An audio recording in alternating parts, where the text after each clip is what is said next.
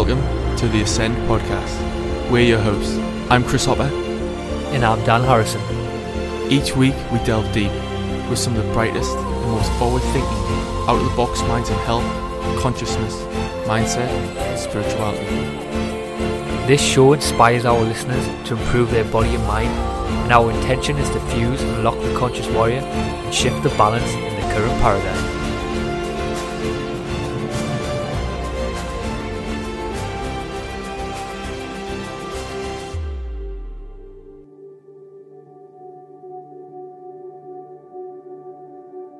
You know, every now and then in life you come across something that prizes open your mind, like as if it's a it's a a mental crowbar, and that was one of them for me. It just radically changed my perception of of uh, the human experience, um, and I'm constantly constantly seeing how a lot of my actions and reactions are just born out of software that is just running in the background and foreground I think a lot of people just don't know why they don't feel good.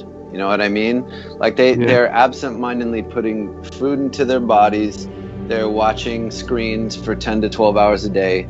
I mean, the, the human being in its natural element, like running around, playing, experiencing the purest joy is just rare, especially as we get older. And I think that if you forget that, you're going to find a lot of ways to be unhappy most of the time. But maybe maybe it is a self-correcting thing, but I think only in the most disciplined people. I just think there are probably millions that don't do anything about it and they would rather take pills or feel like that's the only way to feel better. Hey, what is up everyone? In this episode of the Ascend podcast, we're joined by Nick Gregoriades and Thomas Fauskin Huskin, who are the host of an epic podcast called Digital Communion. In this podcast, we have a very broad ranging conversation around the subject of cultural operating systems. And I've been thinking about this concept a lot lately. What makes you you? Is it your personal preferences? Is it the things you own, the things you do, the things you create, your consciousness, your soul? Many people today would say that you are your things you own, like what clothes you wear, which car you drive, what type of coffee you drink, which bands you listen to. But when you really think about it, all those things are just stuff you buy. Companies just encourage us to express ourselves through our purchase decision, decisions so we can get emotionally attached to their products and buy more stuff. And when you take away all your possessions and personal preferences, what's left? It's the things you do in life and your ideas. But even those things are fluid and they change over time. And as we become more mature and have different experiences, these things change. I'm not the same person I was five years ago, and I'm not even the same person I was yesterday. And I don't do the same things or even have the same ideas. So if it isn't your actions or ideas that make you you, could it be your consciousness? Could it be the energy that makes up your brain and produces an experience which, which we perceive as consciousness? Or could it be that none of us are really all that unique? And we just think we are because our own experience is the only one we have access to. When you do start questioning the nature of the human experience, how or why we perceive things the way we do, very quickly what we think of reality actually begins to unravel, and we actually realize that most of our reality is constructed in our minds. And our brains are always being selective about what they focus on and what they ignore completely, meaning that we discard a huge amount of information and vice versa. But what information are we discarding? And what information are we actually allowing in? Our brains are also filling in the blanks in order to make sense of what's happening. But what are those blanks? What are you filling those blanks in with? The great Terence McKenna speaks about cultural operating systems and he says that there's certain things that you can do to open your eyes to it. And he speaks about being more curious to what your own cultural operating system looks like. So, just for a second, think about this actually how many different cultural operating systems are constantly playing over and over again in your psyche. Radio, television, computer, friends, advertisement boards when you walk and drive down the street, teachers, work colleagues, and even me who is speaking now, and so forth. Data has been arriving since ever since we've been born. So, this episode and every episode from now on is brought to you by you. So, you can now go to our Patreon page and choose one of the cool reward tiers and support the podcast. And if you don't know what Patreon is, Patreon supports the podcast directly, and you can also get to receive some really cool rewards in the process. Currently, we have five tiers of rewards set up for you guys. We have reward tiers called Hidden Citizens, Pursuit of Knowledge, Seeker, Awakened Mind, Enlightened Ones, and the Paradigm Shift. And each tier has lots of different fun rewards. You might get a cool binaural beat, a guided meditation every month, or why not be a part of our brand new Ascend Conscious Hub, where you get access to other awakened minds, including me and Chris, and guests from the podcast. And we, we're also doing live videos, group discussions, bonus content. And every Thursday after each episode, we'll be having a group discussion about this week's podcast. And why not even be a part of something epic? The Ascend Community Podcast, where you get to come on the podcast and have your say on the podcast and be heard by millions. And all this is extremely simple. All you need to do is go to the Ascend Podcast website and click on the Patreon page and click the Patreon link. Patreon gives you, the people, the power to come together and decide is this a conscious idea? So, anyway, without further ado, let's jump in with this conversation. Enjoy. Doing really well. Doing really well over here. How about yourselves?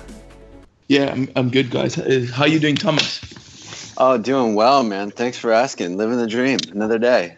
yeah. Another day to explore this Guys, amazing place. Can't beat it. Exactly. So you guys just wanna you wanna have a chat, right? Oh, we want to have a chat, all right. you know, cool. we're like our, uh, we're like our little uh, Chats. chat question, quest, bolty questions in there. Yeah. Quick question is um, is language foul? Obviously, I don't want to speak with foul language if it's Oh, uh, age yeah. inappropriate. Just say what you want, honestly. Yeah. Okay. Or Oh, you know, Thanks, guys. streaming live to kindergartens across the world, right? Let's ascend those kindergartens. the future generation, let's get them enlightened.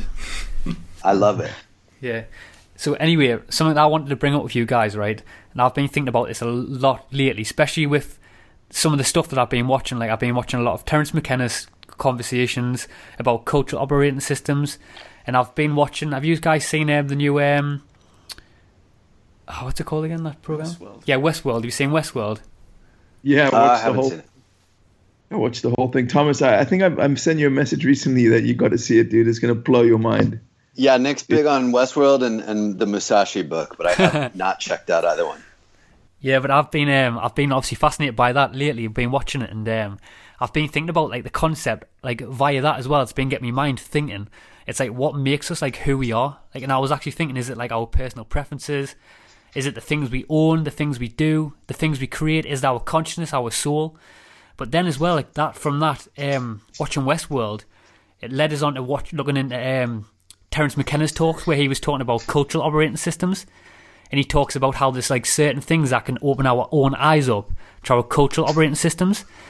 And obviously that's got really got my mind thinking over the last few weeks to actually like try and analyze what my own cultural operating system looks like. Like, have you guys give that concept much thought, like of what your own cultural operating system like looks like? Wow, great question. I'll let I'll let Nick take this first because Oh, he's was- more I was versed. gonna pass it over to you, bro. Damn. Man, I watched that same YouTube video, um, "Culture is Your Operating System." I watched it about six or seven years ago, and that actually, you know, every now and then in life you come across something that just prizes open your mind, like as if it's a it's a a mental crowbar, and that was one of them for me. It just radically changed my perception of of uh, the human experience, um, and I'm constantly constantly seeing how a lot of my actions and reactions are just born out of software that is just running in the background and foreground. Uh, and I used to try to, I was on a kick shortly after I watched that video to try and um, reach like tabula rasa or just like uh, remove as much of that cultural operating system as possible. But I'm kind of, I've mellowed a lot now. I'm at, I'm at the point where I realize that, um, you know, there's some pretty cool things about culture. Uh, it stops us from, from eating and killing each other in many cases.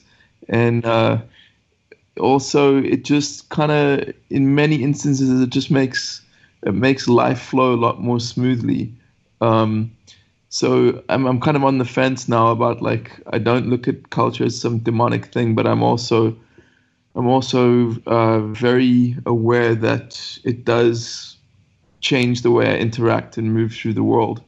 Mm, yeah, definitely. I think it, I think you hit the nail on the head. Like it's definitely more about acceptance instead of resistance because I think when you start resistance, like what's around you, you start like becoming a, a bit like a former a weaker shell of yourself. But I think when you accept it and you understand that this is actually here and it's actually happening all around us, that actually makes you more aware of the whole situation. You think, yeah, this is not too bad because you actually, when you can actually see the enemy in front of you with your own eyes, it's not as scary as you once first thought. To be honest. Wow. Yeah, Thomas, what do you think, bro? I, I, I think this is super heavy and, and, and it's it's tricky for me because if I understand what you're talking about, and maybe you could just uh, make it just a little bit clearer for ignoramuses like me that don't fully understand the cultural operating system. Does that just mean that you are a product of your environment and your upbringing rather than being able to uh, sort of move out on your own and carve your own path and or that you're incapable of doing that because of all these things that have been ingrained in you for so long yeah well basically the, the, the obviously the conversation of terence mckenna that that i was referring to before and obviously nick was referring to as well he obviously terence mckenna talks about how in society we have all these different like cultural operating systems that are constantly playing like over and over again in our psyche so like radio television computer friends family like even advertisement boards and sort of like um your work friends, even this podcast as well, like everything. And it seems to me that obviously this data has been arriving ever since we've since we were born. And that's obviously that's what it's referring to, the culture operating system.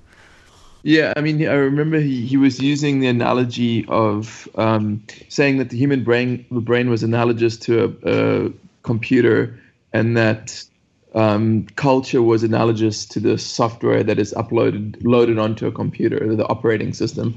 Um, and he, he gave an example uh, which I thought was fascinating about how if you're only running a, se- a certain um, set of software, like let's say you're running uh, consumer consumer uh, early 2000s consumer capitalist uh, Western male version 4.0, yeah. Uh, unless you have certain plugins or certain um, a certain type of software, you just cannot support certain um, beliefs and you, you cannot see certain things clearly. So, I mean, I'm butchering this here, but he, one of the examples he gave is like maybe there are UFOs out there that are flying around, but but we just can't see them because our our operating system just is not compatible with that piece of um, perception. Uh, oh wow! I, yeah, I find that really really interesting. So let me ask you guys this, it, uh, just based on the way you understand it, if the only reason I want to get jacked and tan like Arnold Schwarzenegger is because of all the conditioning that has happened up until this point, and that I see that looking that way is associated with a certain type of success or physical prowess or volatility or all that envy and, and my desire to become uh, a powerful man in that physical sense is only informed by what I've seen through media and popular culture. Correct? Yeah, it seems it seems to me that like I, w- I would like to I would like to say it wasn't, but for me on my journey, yeah, definitely. but for me on my journey, it seems to be that everything that I've done all through my life has seemed to be like when I analyze it now because I'm on completely I'm completely on the other side where I actually sort of really realize now how much all these operating systems are actually affecting everything we do, every decision, like what we do for work, like how we even tr- train our bodies and exercise. I think. You, uh, sorry, guys. Um, I think you know hit the exact nail on the head as well, Dan. Like when you start talking about that, and what it, what I feel it is is like you actually see something and you get like this deep emotional connection to it. You actually value that, and it starts to become a beliefs part, a belief system part of yourself. And I think that's really like interesting because we're all watching like the same culture, like in the Western Hemisphere. Really, it's we're, we're yeah, all yeah, watching yeah. the same stuff on TV, everything. But it, what triggers me, what make what makes me think is when we're actually watching the same thing, we've all got these different programs running. So mm-hmm. why aren't we actually seeing? Why aren't we all chasing the same dream? Why are we all so different? Well, yeah, I think that uh, partly um, you've heard that expression. Uh, I think it's by the philosopher Rumi what you seek is seeking you. And I think it's it's similar to that. Uh, it's the same kind of thing as like your vibe attracts your tribe. It's it's kind of like it's not just your, your, vibration doesn't just attract the people that um, you want to surround yourself with. It also attracts the sort of uh, systems and experiences that you're energetically aligned with. So, I mean, Thomas has this desire to be this like peak physical human specimen, and that's coming.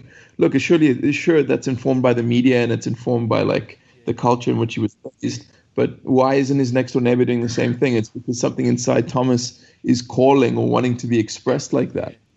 Maybe though, maybe here's something as well because I'm a bit like Thomas as well. I, I really do feel that there's something inside of me that's driving us to like train more than just a cultural operating system.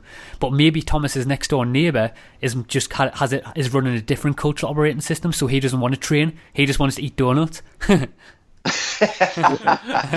so quick quick question for you guys how does this square with uh, rupert sheldrake's morphic resonance because i know that he was a contemporary of mckenna i thought they were friends like he and graham hancock and and Sheldrake were all like i thought those guys would all get together and, and rap about this stuff do you do you happen to know are you guys familiar with the morphic resonance theory? Yeah, yeah. We, we actually we discussed this on our last podcast with um, uh, with Carl Safina. We did a podcast about animal consciousness, and that actually, oh, it's, awesome. quite yeah, it's quite funny because I proposed that question to him, and he did, he asked about the morphic resonance because that's a really interesting theory, morphic resonance.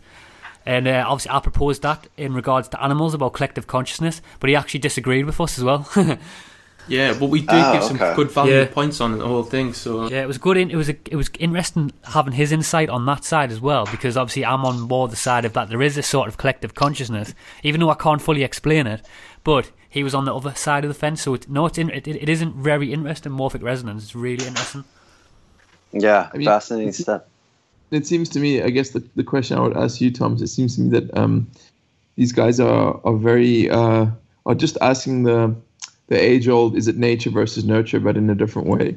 Uh, what, right. not, I mean,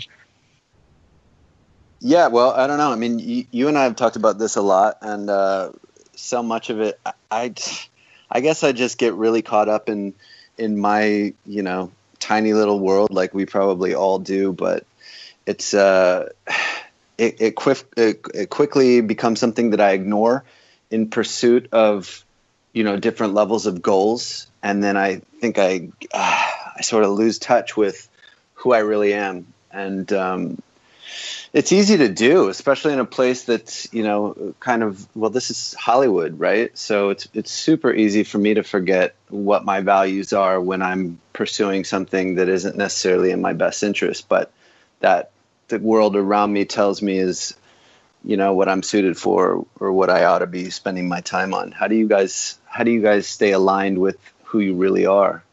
Well, I mean, I, I have a question for you, Thomas, uh, which I'm really interested in the answer, and that is, um, how do you how do you know what your values really are, and and and what what is an innate desire or drive, and what's something that's been shaped or informed by like the zeitgeist in which you operate?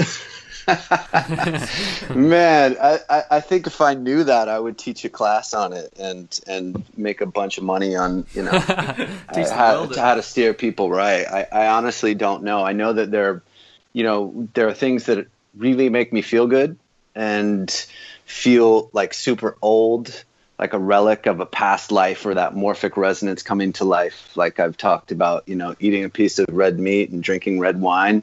It just make gives me like flashes of you know sitting around a fire thousands of years ago. It feels exactly the same.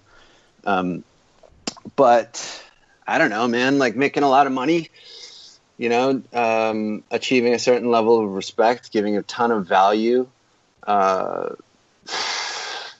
i don't know. These things seem like decent things that are my values but I, it, certainly they've been shaped and and i don't really know nick if i if i know how to distinguish between the two, and that's kind of a little bit um, disconcerting. yeah, I, I, had a, a guy on um, my previous show, The Journey. a good friend of mine, Vaz, who runs the London College of Spirituality. He came on, and we we had a very interesting conversation. And he said something I never forgot. And he said, um, because what I think this is, it ultimately comes down to uh, to speaking about what's your own innate desire versus what's culturally conditioned is is almost like saying um, heart versus head, right? It's it's the same dichotomy, or it can it, you could think of it that way. And he said that uh, the head speaks very loudly; it's always chattering, but the heart, the voice of the heart, is is very very soft, and you have to quiet yourself to be able to hear it.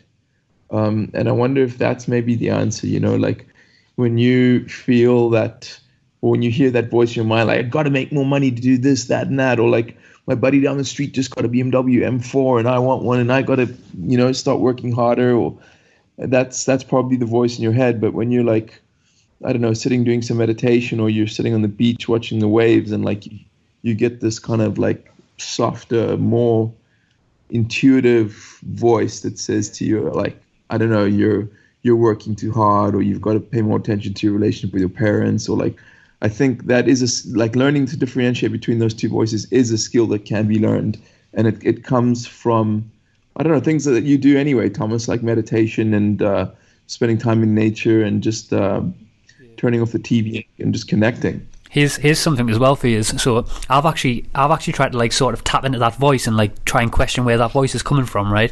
And I'd done a bit of research and actually f- discovered that the human body is actually we, we actually perceive we've only got one brain, but the human body I'd found a bit of research. I can't remember where it was from, but it was talking about how we've actually got three brains in the whole of the body. So we've got one in the head, one in the gut, and then one in the uh, I think it was the feet. So oh, maybe, wow. yeah, so maybe so maybe when you're trying to decipher that voice, maybe that voice is getting pulled from all over your body. Yeah, weird. What happens if you got your feet chopped off in an accident? Yeah. Does that mean you effectively lost a brain? You just uh, have two brains now.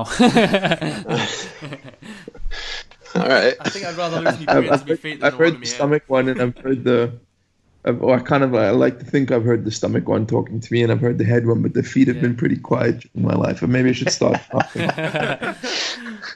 Uh, you need to be more flexible, Nick. Listen to your feet. Yeah, it's interesting though when you think about it, though, like because of the brain and the gut, like how much how much choices is like if if there is a brain in the in our gut, which uh, some of the research that I've read says there is. It's interesting because how much does that brain and the gut actually decide decisions on like what we eat, where we go, things like that.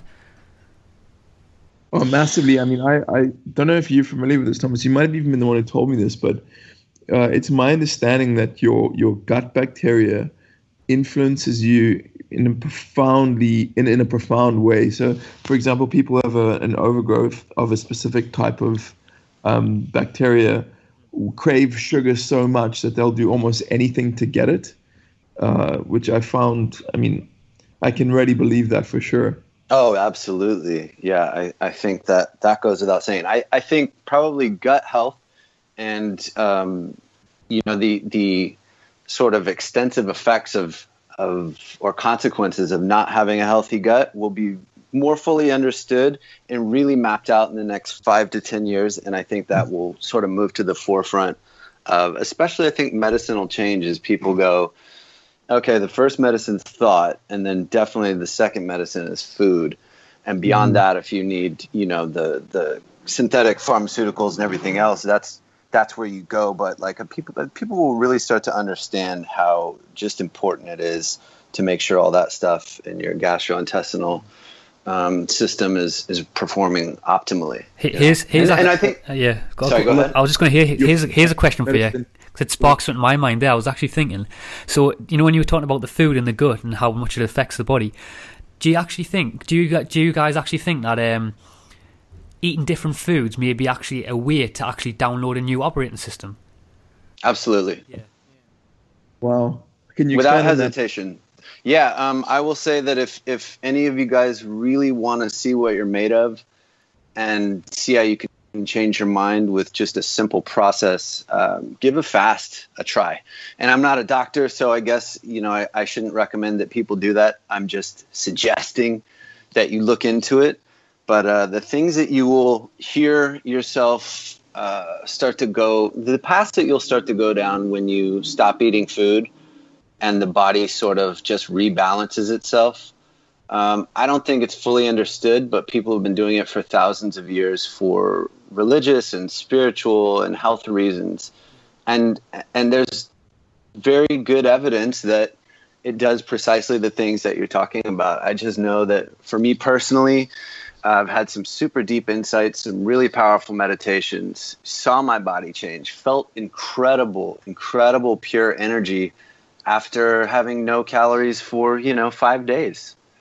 Um, and not to mention all the therapeutic effects that are coming out now because we know that, you know, cancer cells uh, feed on glucose. And if you starve them via um, fasting, you can actually shrink or eradicate you know cancer cells over time. And now people are using it as as a therapy. So yes i that's what i think. I mean have you guys had any similar experiences well i, I like to say like um, when we're going back to gut health here it's so important really because um, when you start taking in like live foods like live yogurt and, actually actually live bacteria gets into the gut you start actually your body is digesting that food properly i mean like to burn um, to get energy you, when your body goes through that whole digestion process, it burns so much more energy off through, than just burning food than any other part of the day.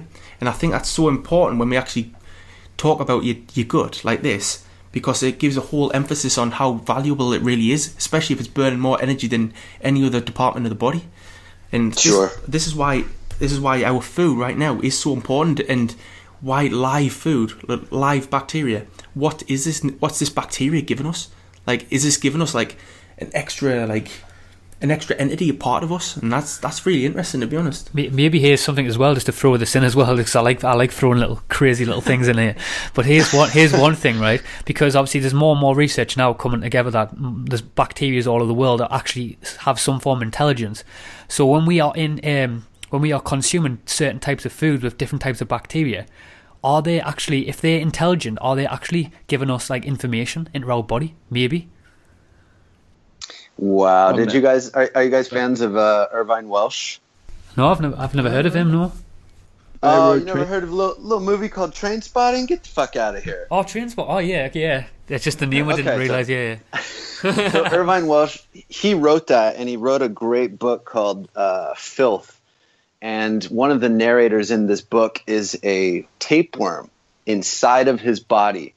And I don't know if you guys have ever had any. Um, have you ever had any parasites or amoebas or anything along these lines? I, I think what you just said is something really, really interesting.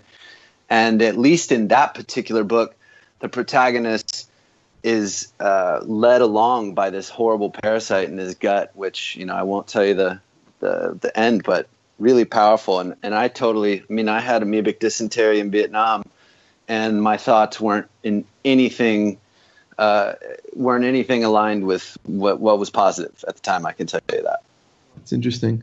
I mean, you guys know that uh, there's a specific type of um, I can't I can't uh, remember if it's a virus or a bacteria, but um, it's uh, it's called toxoplas toxoplasmosis, and uh, it is very prevalent. I think human beings get it like from contact with like uh, cat feces in, indirectly. and, uh, it's, it's really prevalent, especially in Brazil. Uh, for some reason, I know there's like a it was an outbreak of it a while back, and they've shown that um, individuals who are infected with toxoplasmosis are more aggressive and more prone to risk-taking behavior, um, which is showing how that specific organism is affecting once it's introduced into the human organism it causes its actions to change. So i mean i, I am fully convinced that if joe smith is eating a diet of um, really high quality uh, cultured yogurt and greens and uh, quality meats and everything that's beneficial for him his gut biome is going to be very different to someone who lives off Cheetos and Pepsi. Um, right. Totally agree.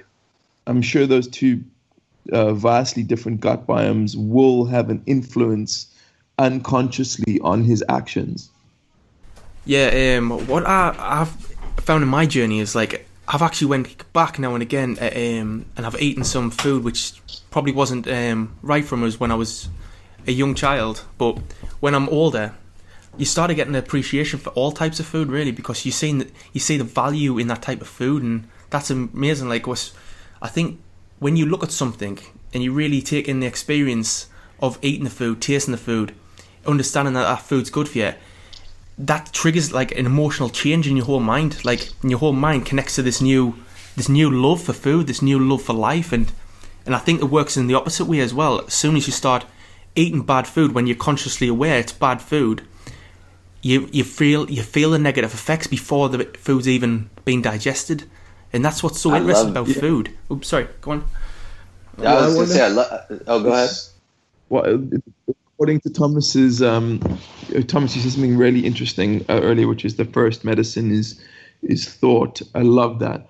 Um, and something I've been discussing with um, my girlfriend recently is would you say that uh, a good quality meal, like a healthy me- meal eaten with the fear that it's uh, um, going to make you sick, would have the same effect as a bad quality meal with the hope that it would make you, that it would nourish you? So, like, which is more powerful? Is it the actual chemical component of the food?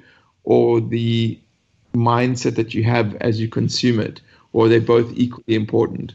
Well, I, I think that the um, I think the research would indicate that if you go into something with that fear or some sort of negative mindset against it, that it's not going to turn out as favorably as if you just had the placebo effect, right? Like, I mean, that's that's sort of what I understand as the power of the placebo effect is if you think it's going to be really good for you um, it, it, probably uh, will, and, and t- at least to some degree, right? Um, that's a great question, though, and I, I, don't think there's been a ton of research in that. Maybe there has. Therein lies the rub is that, like a guy like yourself, Thomas, there's no way on this earth that you're going to convince yourself that drinking a can of Coke is going to be good for you because you know too much. So it's one of those many instances where like knowledge actually turns against you. Whereas that's, like the, that's true. But pleasure I get from drinking that can of Coke after such a long after such a long hiatus is going to be such a sugary drug like high that I'll be like, oh my god, I can't believe I don't drink more of these. These are fantastic. Yeah, you do. Nick, oh, sorry. I was going to say, Nick, though, some of you posts went really, really interesting there because what you were saying there about, but I was in my mind there, I was actually thinking, like, so you were saying, is maybe the person who doesn't realize that that food's bad for them and compared to the person who like say someone like ourselves who are like who are more conscious of what foods are good for our body is that how how does that dilemma play out in the in, in the mind on the body because it seems to be if someone's eating if someone who's who doesn't um someone who like like us who eats healthy and we're sort of thinking in our minds that oh we know that this cake's going to hurt our body but the other person doesn't how does that dilemma like play out in the body and the mind like with the placebo effect that's very fascinating right. well i mean i I can tell you something even more fascinating. It's not um, linked directly to this, but it is. It is very closely related. Something Thomas said to me, which I found fascinating. Thomas, you know, I always knew you were a special, a special boy, Thomas, but this really proved it to me. he just said to me once, like uh, we were we were walking around LA, and he just said, uh, "I don't, I don't have health insurance," and I said, "Okay, like why is that?" and he said, "I just think it's a scam. I, I think you just uh, you don't need it. Like our grandparents didn't have health insurance, um, and the re I mean, I found that so powerful because Thomas like is the healthiest dude in town. Literally, he is the healthiest dude I've ever met, and a lot of a big part of me always thinks about it, Thomas. I, I think to myself, I wonder if you are so healthy because you've just decided to be that healthy. Like you've and you're vibrating at a level that just attracts health and repels disease. Wow. I, I think you give me too much credit um, because I'm sure there are people listening right now that are like, oh, yeah, no health insurance. We'll see how that goes. You know, when something bad happens, which is, is the natural response. But I think that that sort of that goes ties us back to the very beginning. That is a fear based cultural operating system that says we need to have health insurance, life insurance, and perhaps some people do, but I don't know how many tens of. I mean, I don't know what it's like where you guys are, but in the United States, healthcare is really, and so uh, you're looking at tens, if not hundreds of thousands of dollars over the course of a lifetime, even if you're a super healthy person, just by maintaining that insurance. Um, but but also, Nick, it would be fair to point out that. Uh, you know, if I'm healthy at all, it's because of all the this the stuff I've learned in in the uh, in the journey. You know, all the things that I've sought out and all the the teaching I've I've I've kind of quested for in a way to understand how to be healthy. So I I would have to just you know defer that to all the great minds in in sports nutrition and, and the sciences and the strength conditioning community and all that shit. But ultimately, you know, you just have to do what, what works for you. Where can people find out more about all this information that you collect? Shameless plug time. And, and if they go to 30minuteadvantage.com, they can see the, the program put together for all this stuff. Um, no, but so what do you guys, uh, I mentioned it earlier, and I, I don't think any, anyone got a chance to respond. But like, how do you, how do you guys personally, beyond meditation, figure out what your values are compared to what you think they ought to be? Mm, that's very interesting, isn't it? Because um, so many different, so many different factors actually appear in in my life and Dan's as well, and everyone's really. But so many different factors appear in my life, whereas I could um, go down the street and I could actually be feeling really like lethargic with myself because I might have even went to bed like half an hour later. Just little, just little changes like that can alter an entire day in my eyes. So I think as soon as you actually get into the eh, get into the present moment, you can really understand everything. So when I'm actually present, I actually have a full set of like beliefs. My mindset's co- completely in a whole relaxed state, and the whole world has just changed as soon as you embrace that present moment, and that's that's what's fascinating to me. See, I was going to say it's, yeah. it's interesting to me because I think this ties into the cultural operating system as well because it seems to me that like sort of what you were saying there, what Chris was saying there, to try and analyze that. That's I think that's the whole that's the whole journey of the human experience to try and like sort of open up the hamster wheel sort of thing and analyze your thought, thoughts and like try and change the viewfinder on everything that we're trying everything that we do in life and sort of when you see these like sort of like these operating systems that come up in your mind where you sort of judge someone, you've got to try and override them, like sort of um, override them in your mind with like sort of new software, that you're like like you're pulling from everywhere else. That's the way I sort of see it, anyway. Do you think that comes in? Sure. There's there's something uh, that I mean I find um, pretty powerful. Uh, I think it's a it came from yeah Thomas. We might have spoken about this before. Um, there's that book by Neil Strauss called The Truth um, right. He was in, in sex addiction therapy, and, and in one of his therapy sessions, um, he asked a similar question, uh, analogous to the how do you know if it's the head or the heart or the or value your your own values or society's values. In that, um, he asked how do how will I know if my my actions are coming from a good place, and the therapist said something like, um, if you act from a wound, it'll always bring drama right? And I, I thought wow. about that, and it, it's very, yeah, it was a very powerful um, insight for me at least. And I think that that's the that's the way you figure out like if it's if something's coming from your values or some other values is you just realize that life is this feedback loop, right? It's it's a it's a constant feedback loop. If you are stressed and angry and doing something out of fear or spite or um, judgment or revenge, that will create a ripple of energy out into the world that will bring you back that same kind of energy. And the feedback loop if you're present enough and observant enough you will get you'll get that feedback almost instantly. Um, and it, likewise if you do something from a good place or with using a, a positive or healthy energy that will ripple out uh, into the universe and bring you back something of the, sa- the same quality. And the, one of the ways I've found to do more of the latter and less of the former is to just slow down, literally to just slow everything down because I find when I'm in a rush, when I'm when I'm reacting, it's usually more the first kind of energy than the second. So I, the always when when that little voice pop or when, when a voice pops into my head like oh I got to do this or I got to do that or more money like I don't listen to it the first time because I, I know that that you know what I mean I, I like yeah. Like, okay, cool. Like, you're probably like not, you're probably not the good, quiet, like voice from the good place. So I'll just, you know, disregard you for a while. I'm not gonna react. I'm gonna wait and like slow everything down and see if it's the right thing to do.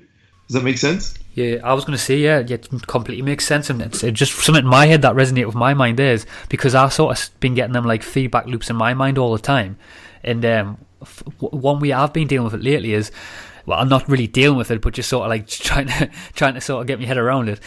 Um, I'll go outside. I like I, lately on a night time. I've been going outside for a walk, like say eight o'clock at night, just before I'm going to go to bed, and I'll just literally mm-hmm. just walk around the street. And there's sometimes where I can walk around the street, and I'll not even see anyone for like two or three mile, and that allows me to like shut off all the sensory input, shut off all the distractions from loved ones, friends, family, computers.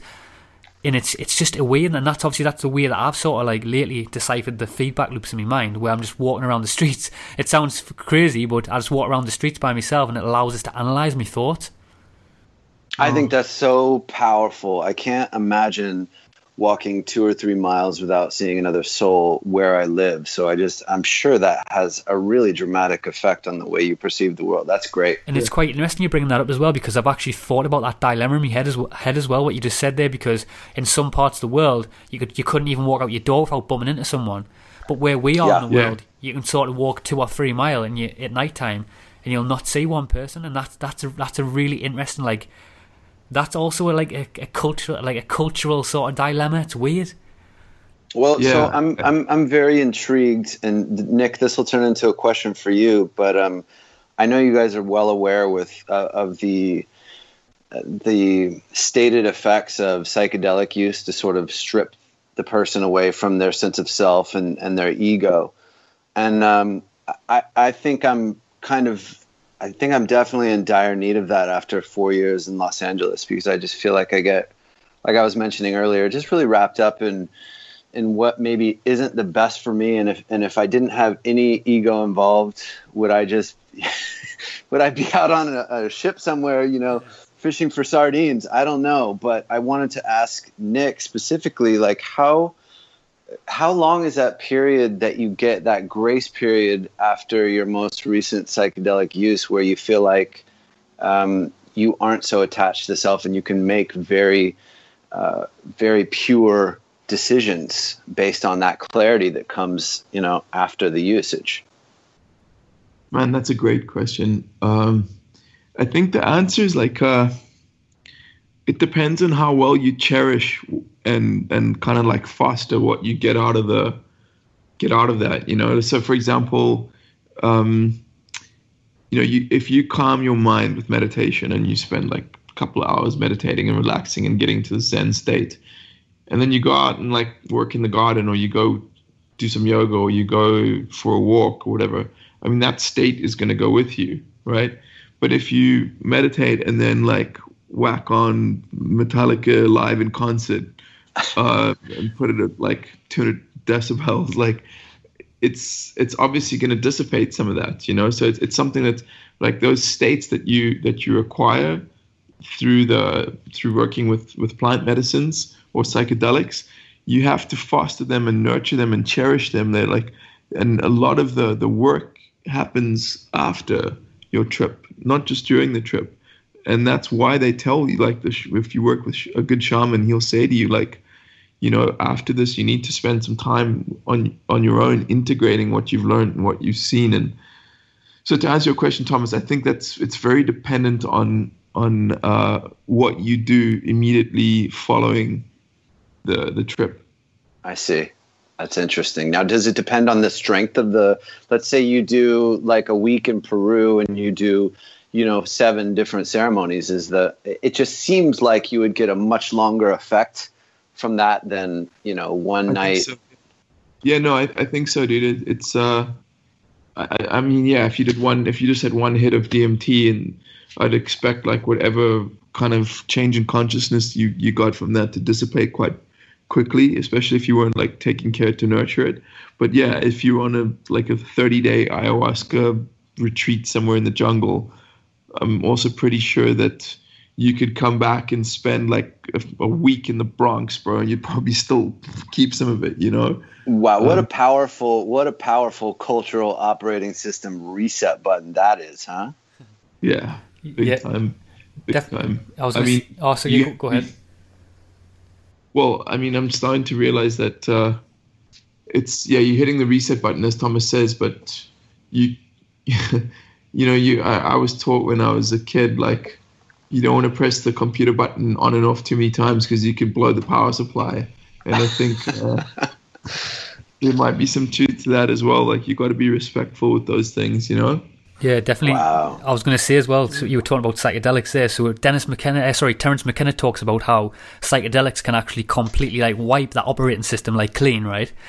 But I was actually Yeah. thinking, can, I was actually thinking, can we actually really get to a point in like a point in time in this reality where we can actually like fully wipe that operating system clean? Because it seems to me that in this reality that we're living in now, well, everyone's like, um, seems to me that we have there's billions of people all over the world, and they're all operating on these different operating systems all over the planet, right? But I was actually thinking maybe the nature of the game doesn't actually allow us to be fully wiped clean, clean of them operating systems. Yeah. Man, have you ever tried to use a computer without an operating system? it doesn't work, bro. It doesn't. It literally doesn't do anything. It's it's useless. And I think maybe because I, I was the same dude. I, I was at that point where I'm like, I am removing everything off my hard drive, like everything. And I was I was examining every single action I took. Like the example I always use is like I was if I picked up my toothbrush toothbrush with my right hand in the morning, I'd be like, why am I picking this up with my right hand? Where did, where did I learn to do that?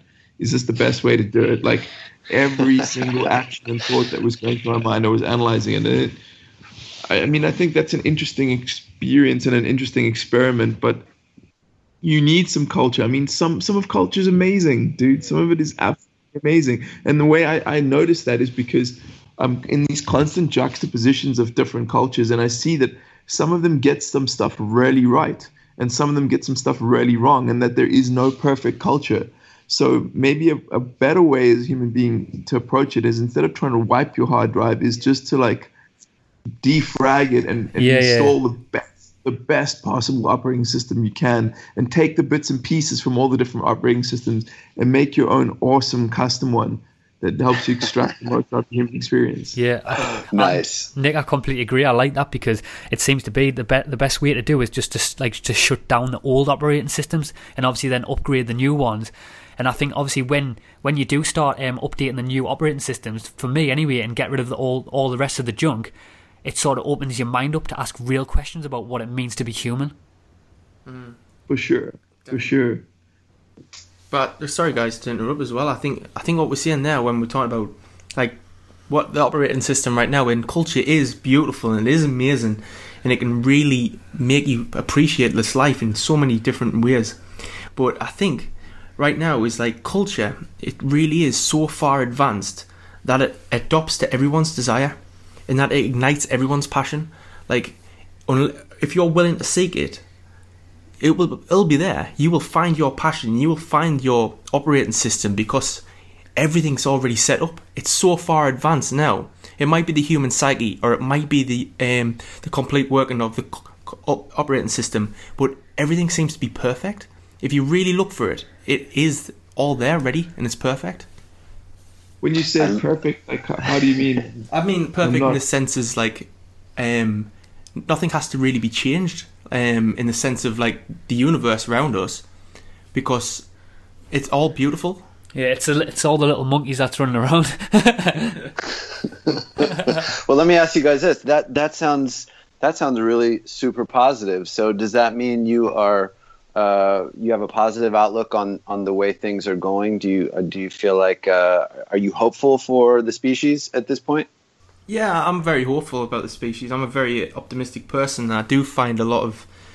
I, I, I try to embrace a lot of the optimism in life, and a lot of things I read is is very optimistic and a lot of inspiring as well. So I kind of have this this imagination where I see the future just going perfect, perfect, perfect. But I know nothing in this world really is perfect, but it is beautiful, and and I think when we just really accept this right now, and it is it is it's absolutely amazing what we really have. It's like the four minds of us right now getting together on a computer and a laptop right in front of us, and I can't say you guys, you can't say me, but we're sharing this amazing connection from right now, and it's absolutely fascinating what we have. We really take for granted, but until we really see it and see it for what it really is, the beauty comes, and that when that beauty comes, it is amazing.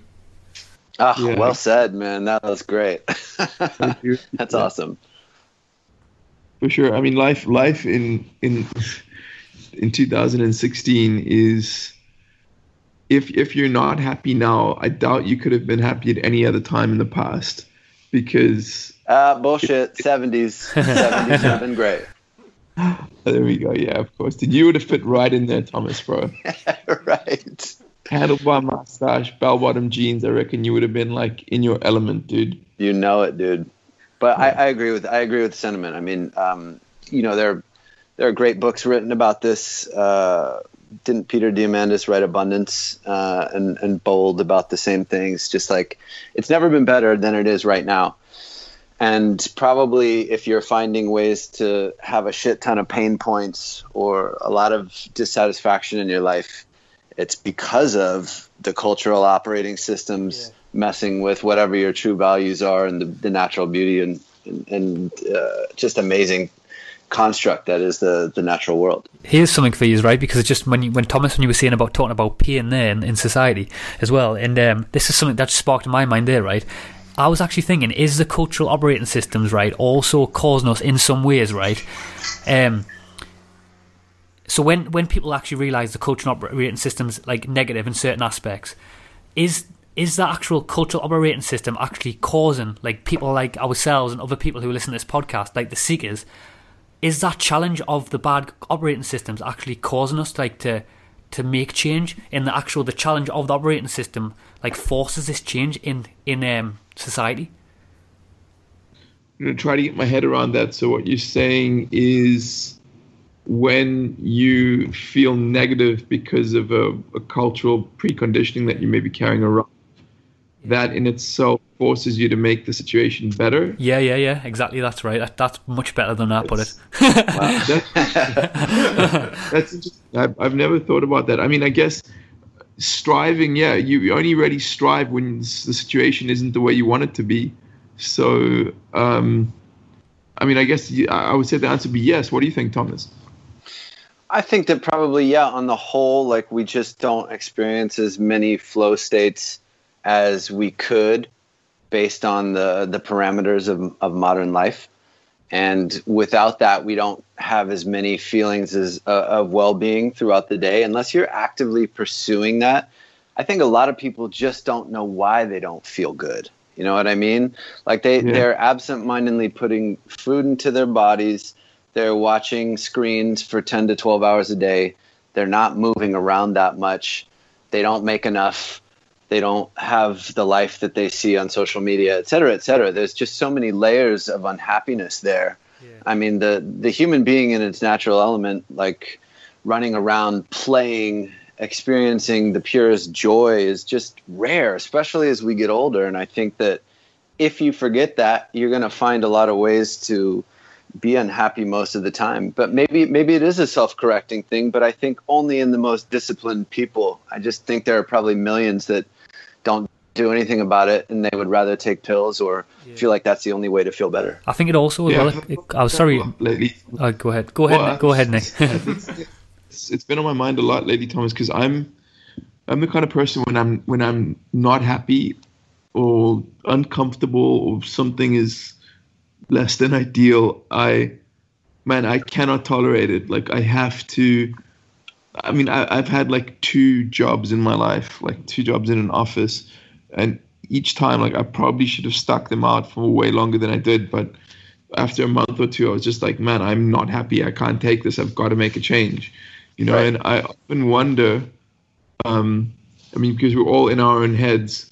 I know I, I would assume that you're very close to that as well, Thomas. But I don't know if if everyone is wired like that. I don't. I don't. I don't know. It might be just it, again, that might be faulty software in my mind. That might be a faulty piece of operating system that says I I have the right to be happy, or I have the right to live an amazing life, or or, or seek the, an ideal life, and that might be bullshit.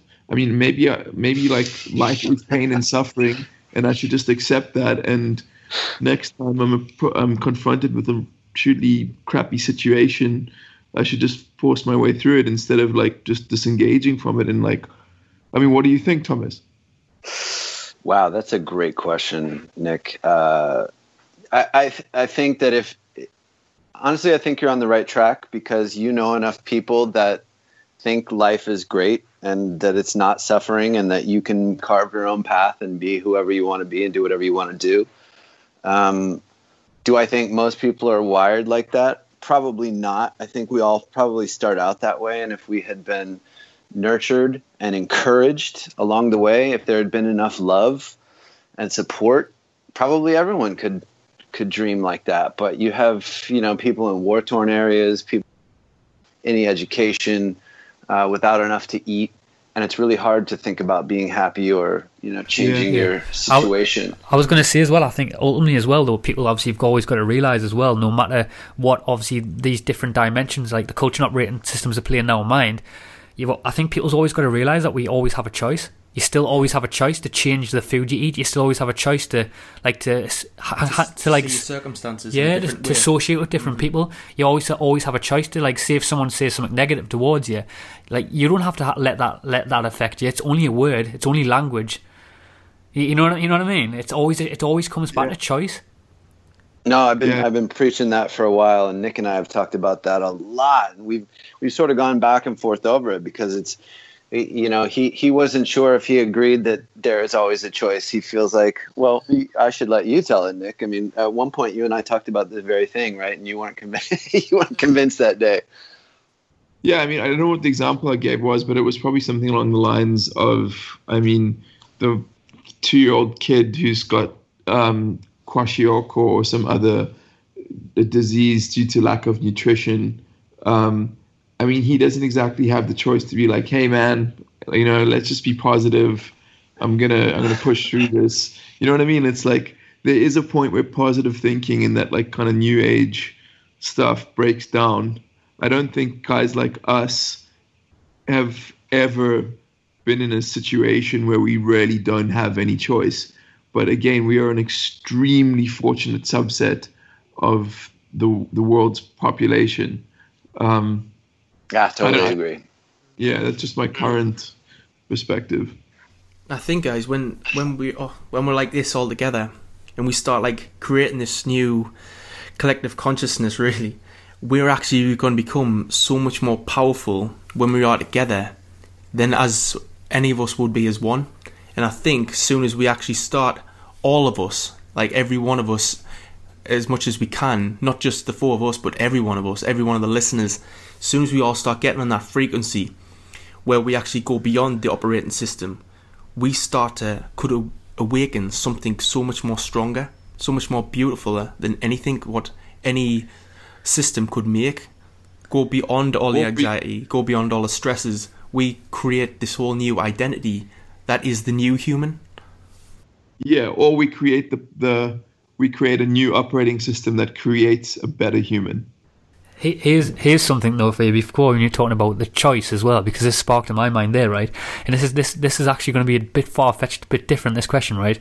But if I like thinking of different questions but um it just sparked in my mind there when you were talking about choice. But I was actually thinking in my mind there. So like with all these with the culture operating systems and everyone like sort of we can look at all these different culture operating systems all around the world and all through different times, right? And through like through different times of in history, right? So when we look back in um it history in history and we perceive we look back at a lot of ancient cultures, not all ancient cultures, but a lot of like ancient civilizations, sorry, we perceive them as slaves. And I was actually wondering in my mind, will a future civilization look back at us and perceive us as slaves? Or perceive us as masters because uh, it could it could get a lot worse, right? I mean, we might in 500 years there might be people sitting around saying, uh, "Do you realize that uh, 500 years ago people only had to work eight hours a day or 10 hours a day, you know, and they had they had three to go to these big stores and choose whatever food they wanted, you know, like it, and they could get on planes and fly to different parts of the world, you know, and here we are chained to our energy extraction machine fed our. I mean, I, who knows? Who knows? I guess you just have to enjoy enjoy it for what it is now. Yeah, I think yeah. you hit the nail on the head there, guys. I think that's absolutely phenomenal, and I think that really is a good place to. It is probably a good place to wrap it up because that leaves I was sort of going on a negative point, and Nick just brings it back around with a home run. Yeah. so, it's so beautiful when you embrace that, man. It really is because right now, guys, like you are sitting on the head, like like in the future it could be terrible we actually you could be right. We could be stuck on this instructor machine. But Yeah. this is what we need to embrace now. It's just this love, this beauty, and let's just keep on bringing, bringing it home. I told say one more thing. Um, I loved what you said about the four of us doing this thing that's greater than any one of us by ourselves. And and I don't know if you guys have ever played in bands or had any sort of group project, but that is I encourage people to get out and work with others in a way that allows you to you know exchange energy and ideas in, on a regular basis because this has just energized me so much and reminds me of, of playing in bands when I used to and I'm like shit why don't I play in bands anymore? And you know like it, it really to do this on a regular basis is just a powerful exercise in what's possible when you bring together a bunch of different energy and perspectives and thank you guys I really appreciate it Yeah, thank you. Yeah, Yeah, it's definitely. been fun. guys. Yeah, it's been amazing, and this this this will not be the last because there's going to be more of these podcasts definitely because this was epic, completely amazing. Awesome. Cool. You guys are the best. Thank you so much uh, for the opportunity, and um, really looking forward to doing it again. Yeah, we'll def- Thanks, guys. definitely definitely doing it again. Have a great, honestly, Yeah. both of you have a great day, amazing day. Kick ass. Guys. All right, Yeah. Thank you. Bye. Bye. peace. Bye. Thanks for listening, guys. Please head over to digitalcommunion.com and check out Nick and Thomas's podcast called Digital Commune. And if you guys want to kick ass this year and have an awesome body and health, please check out Thomas's Metamorphosis program called the 30 Minute Advantage. And all them links are also in the show notes. And don't forget to check out and support the podcast via our new Patreon page. And if you don't know what Patreon is, Patreon supports the podcast directly, and you also get to receive some really cool rewards in the process. Currently, we have five tiers of rewards set up for you guys. We have re- reward tiers called Hidden Citizens, Pursuit of Knowledge, Seeker, Awakened Mind, Enlightened Ones, and the Paradigm Shift. And each tier has lots of fun different rewards. You might get a cool binaural beat or guided meditation every month. And why not be a part of our brand new Ascend Conscious Hub, where you get access to other awakened minds, including me and Chris, and guests from the podcast as well. And we'll also be doing live videos and group discussions and bonus content in that group as well. And every Thursday after each episode, we'll be having a group discussion about that week's podcast. And why not even be a part of something epic? The Ascend Community Podcast, where you get to come onto the podcast and have your say and be heard by millions. And all this is extremely simple. All you need to do is go to our Ascend podcast website and click on the Patreon page and click on the Patreon link. Patreon gives you, the people, the power to come together and decide is this a conscious idea? So, anyway, we will catch you next week in the next episode. Peace